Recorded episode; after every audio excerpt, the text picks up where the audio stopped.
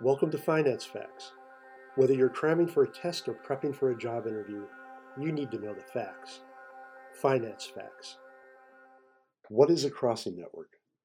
Crossing networks are a very important part of the modern trading ecosystem. So let's talk about them and you'll be fully informed. A crossing network is a type of alternative trading system that works by matching two sides of an order electronically. The crossing network will match buy and sell orders for execution, but without routing the order to any type of market where quotes will be displayed publicly. Crossing networks are highly automated and typically work with large blocks of assets such as stocks rather than smaller trades such as those undertaken by retail participants. Crossing networks might match orders throughout the trading day or after markets close.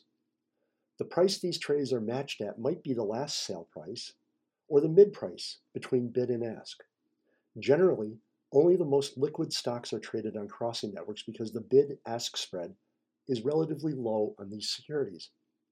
There are two key advantages to using a crossing network. First, crossing networks allow for the trading of large blocks without impacting public quotes.